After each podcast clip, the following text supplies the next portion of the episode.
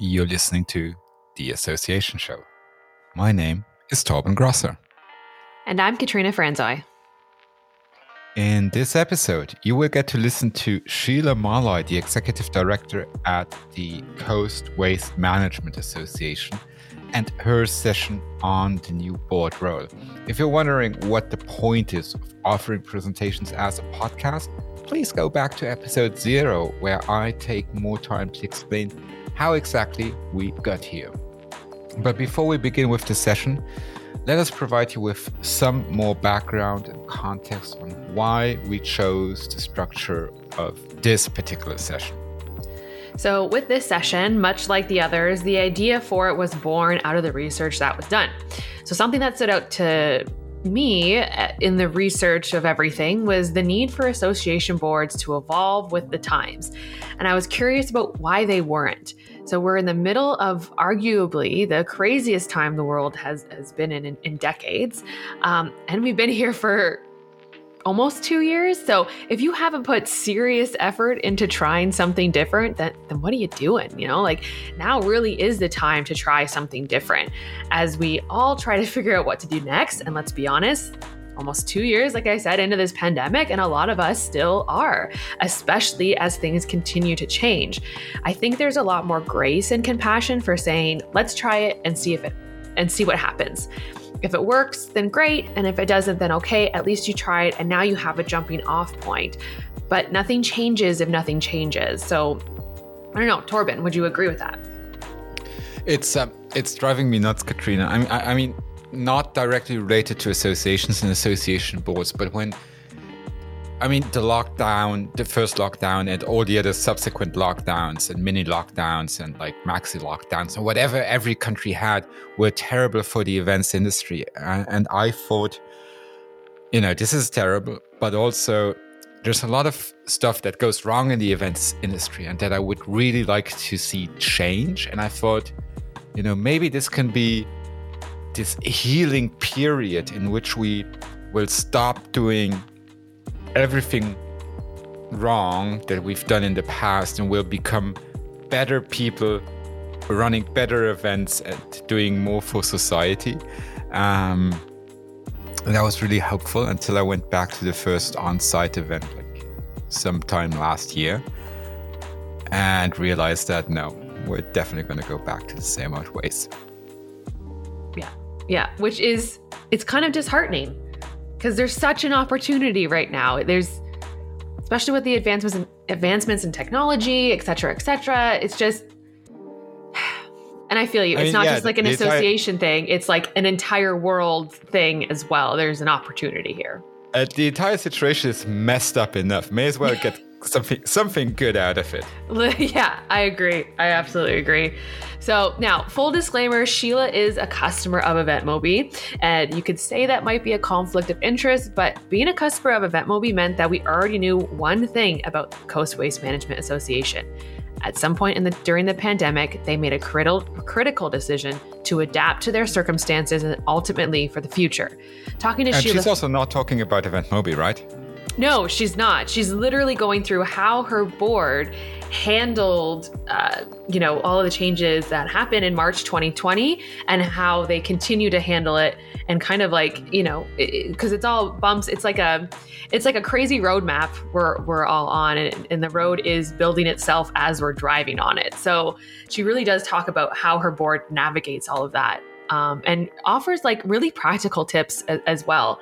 Um, so so talking to Sheila, she had she had so much passion for the topic as well when I brought it up to her and she was immediately like, "Oh yeah, this is exactly what our board did." And, and she and she she said in the session she pulled from her board's experience and was able to, to give the audience a list of suggestions, like I said, that practical stuff uh, on how uh, they can take their own association board um, and, and adapt it and evolve it. So, for your listening pleasure, here is Sheila Malloy with Your Board Has a New Role. Are you ready? Enjoy, everyone. Before I get going, uh, again, my name is Sheila Malloy, and I'm the very proud executive director of the Coast Waste Management Association. And I want to acknowledge, uh, with respect, as part of my journey in reconciliation with Indigenous people in this country, the Lekwungen peoples on whose traditional territory our organization is based, including the Songhees, Esquimalt, and Pussanich nations. All right, you'll see a quick map there, gives you a good idea where Vancouver Island is. I noticed some people from other parts and other countries are in, and so we're tucked in on the west coast of British Columbia in Canada. All right, here we go. What am I here for? And why would I start with a boxer? Because I used to own a boxing gym as part of the bio that you may or may not have gotten or read. Uh, and this is quite appropriate given all of our work as association leaders or event planners in the last year. I am a strong fighter. I'm a fighter who can adapt to my surroundings. So I'm starting with Canelo Alvarez, who is the undisputed super middleweight champion of the world and his really great way of talking about being a fighter, which I think all of us can absolutely uh, understand right now. All right. Next up. And we're just so much change. So I just had a little delay there in my my, power, my PowerPoint. Apologies. So all of you have gone through so much change. It's been 18 months, 20 for some, depending on when that pandemic started. I use the P word. And your board has a new role. Are you ready? Uh, we've changed. There's so much stuff that's happened in the last uh, two years. And in this session, I'm going to go over really quickly the new responsibilities your board might be facing and how to manage it. Before I get going on some of the tips and tricks and other uh, context setting, I do want to stop and just acknowledge that I know that people from all over the world, associations or not for profits, all have a completely different board and staff relationship. Some are more formal, how your relationship is, the communication, and the way things work. Uh, and we know that generally the job of the board is to govern the association. So, depending on the size of the association and its resources, governing may take on completely different meanings. So, in my case, we have about a 42% formality. You'll see the big bales of garbage. Uh, and, you know, really, when you're talking with landfill managers versus uh, policymakers from the Canadian government, you've got a pretty wide range of formality happening. And that translates to my board. But whether you're formal or large, or if you have lots of money or a little bit of money, I think that a lot of the thoughts today um, will be relatable. So I'm going to start with a quick quote from one of my amazing board members to give you an idea of our organization. The organization and the members are some of the most cooperative, respectful people I've had the opportunity to work with. It is the perfect place to explore general waste challenges and advance sustainability in a professional and supportive environment. And you'll see there a picture of people sitting around together because traditionally we always met in person. So you can imagine how much change had to happen once we started through this pandemic. We are a community of leaders, so just a little more context so you know where our decisions came from and where the roles came from. Uh, CWMA is a membership association, uh, been here for over 25 years. We have over 160 organizations from all across British Columbia, uh, Canada, and other provinces as well, um, including the United States uh, and a couple other international members. But 163 members with 750 active participants. So that means I talk to a lot of people in any given week. We have a community reach of over 4,000. So, you know, you start a pandemic and a lot of people look up to us as leaders, means that we had that many people kind of looking towards us to see what we were doing. Our members are involved in recycling and composting, and so it's not the sexiest place in the world to work all the time in the sense that we're dealing with waste, but we are trying to save our environment. So I think that there's something beautiful about that. There are eight board members, exactly eight, and one staff member, and you are looking at her. And so our resources are small, but we do a lot of great work. We always joke we have a boxed wine budget and champagne results. And for the friends from Italy who I saw coming on earlier, boxed wine is a thing here in North America where wine comes in a giant box and it's cheaper. We're really sorry for that. All right, so I'd like to introduce you to my board because, again, the context is important as we're talking about new roles and responsibilities. These are the eight best looking people I stare at from across different online uh, venues, but we used to meet only in person. So, first off, they're representative. Each board member represents key populations within our membership. So, that's really important. They're pretty easygoing it's an island practical thing going on here. So we are on an island means we're, you know, there's a slowness to things and there is island time. So we always start late. I was super impressed with this group because we were right on time. Love it. Um, but just because we're easygoing doesn't mean that this board isn't taking their responsibilities, uh, you know, seriously. They do. They're very hardworking. So some of you will deal with management teams or boards or other places, and I'm not sure where you all come from, but for sure there's generally one or two people on boards from time to time who are there to pad their resumes and maybe not get any work done. In this case, all eight are there to support and help get things done. And it really shows in their high level of engagement. They're very engaged um, with governance, but also with rolling up their sleeves to get things done. So, gives you a good platform to where I'm starting from at the beginning of this pandemic uh, and how the roles and responsibilities of my board changed. Before I get there, though, please be assured we're not just dismissing the elements of good governance that already exist for this board or for any boards for not for profit and associations. We still have to maintain fiscal responsibility and we still need appropriate structures. And, you know, there's transparency and strategic planning. We're not dismissing those. They're very important and became even more important, I'd argue. But there's new responsibilities that we want to talk about now. So I'm just going to dive in. Wait, I'm not You've been warned. Adapting 101. I would love for the producers to put up my poll now. And I'll ask you, how did your board, or if it's a management team that's more relatable in this case, that's fine, uh, adapt during COVID? And we know COVID's not over, but just for the last two years, we'll run with that. So, no adapting needed. We did not change a thing. Slightly adaptable. They were okay, but it was a challenge for them mostly adaptable. They were open minded and adjusted well. Very adaptable. They engaged and were flexible to new ways of working. And the final choice super adaptable. They were inspirational and led the way. So I'd love to take a quick and and uh, before, uh, you know, I know that there's a few seconds and we want to give everybody an opportunity to do that. And so what I'll let you know First off, is that navigating this pandemic and its aftermath, which who knows when that's going to come, is one of the biggest challenges of our time, I would argue. Uh, and to keep your mandates moving forward, I think that adopting new ways of doing things and adapting quickly was really necessary. I spoke to a lot of association friends here in BC, and a lot of them would say that staff were predominantly responsible for leading through those fast moving changes. But I really think that the board of directors have to play a very key role going forward. So I scored my board adapting score at 81%. They scored me 92. So that should tell you a lot about how we manage things. And I'm looking at this now and I'm seeing that 50% of you, isn't that fantastic, have very adaptable boards. So mostly adaptable, a little bit of challenge there. And for those of you slightly adaptable, that was actually more common than what I heard. So this group definitely has some real uh, pride and joy in the very adaptable side. Now, that said, this was about what I expected, almost mean, kind of equal between the two, but every board's different and there's lots of work to do. So thanks for taking the poll. And let's move on to what changed for our association.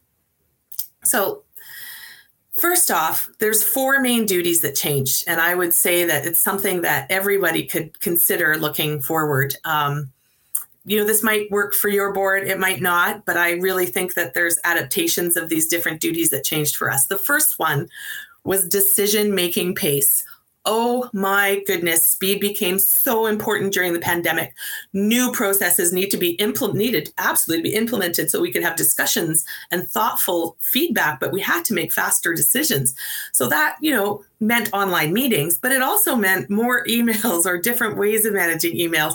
And we considered an awful lot of technology to manage that, but we had to move fast. And, you know, for uh, people from an island, that is harder than you think it is. So we absolutely, decision making pace became a new duty. We had to learn to move faster. Uh, greater collaboration. So this one was huge. It was so important.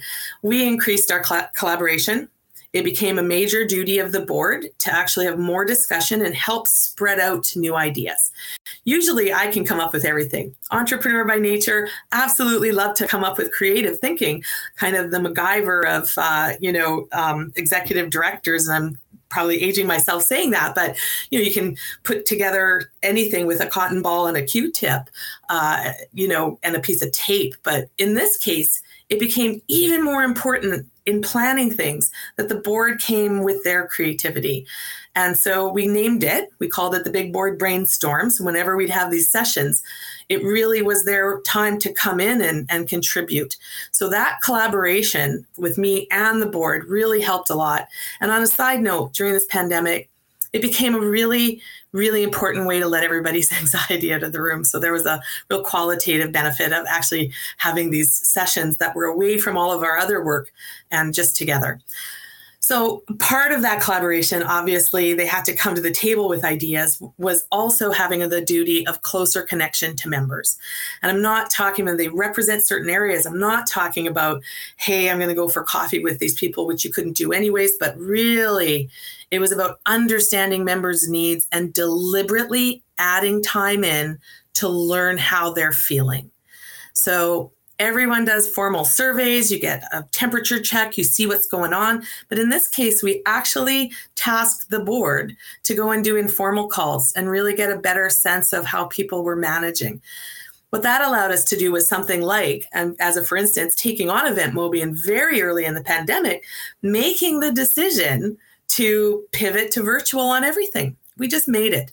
Because what we heard in these informal calls from everybody was that they were just the ambiguity of the situation they just wanted some certainty. And we chose to give it to them fast and early. And that was all about making the closer connections.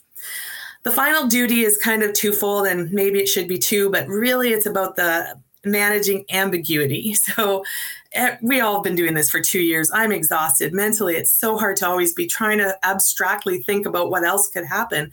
But really, what that looks like on paper as a duty is that we have to manage backup plans more. So, this board, especially, really talked through all the alternative plans.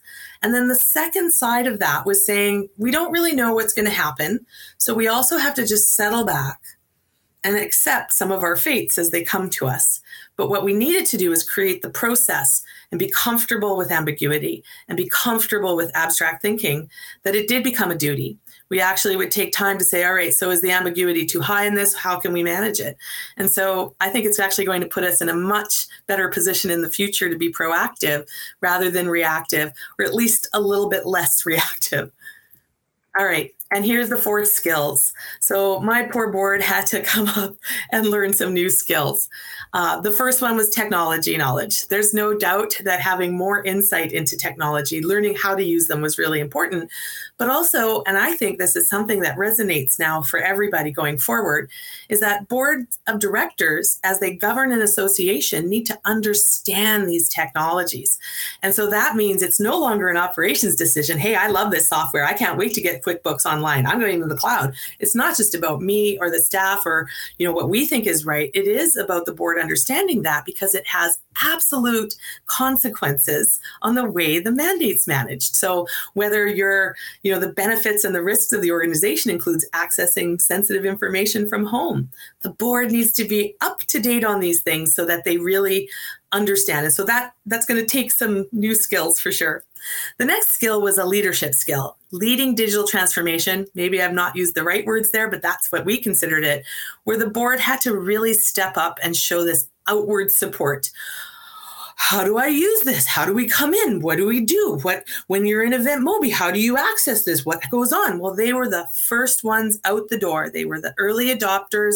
They were the ones coming to on all the online events and trying and then teaching others and really giving a good positive attitude about it, saying, Yep, I don't know how to do it, but I'm going to head on in there and give it a try.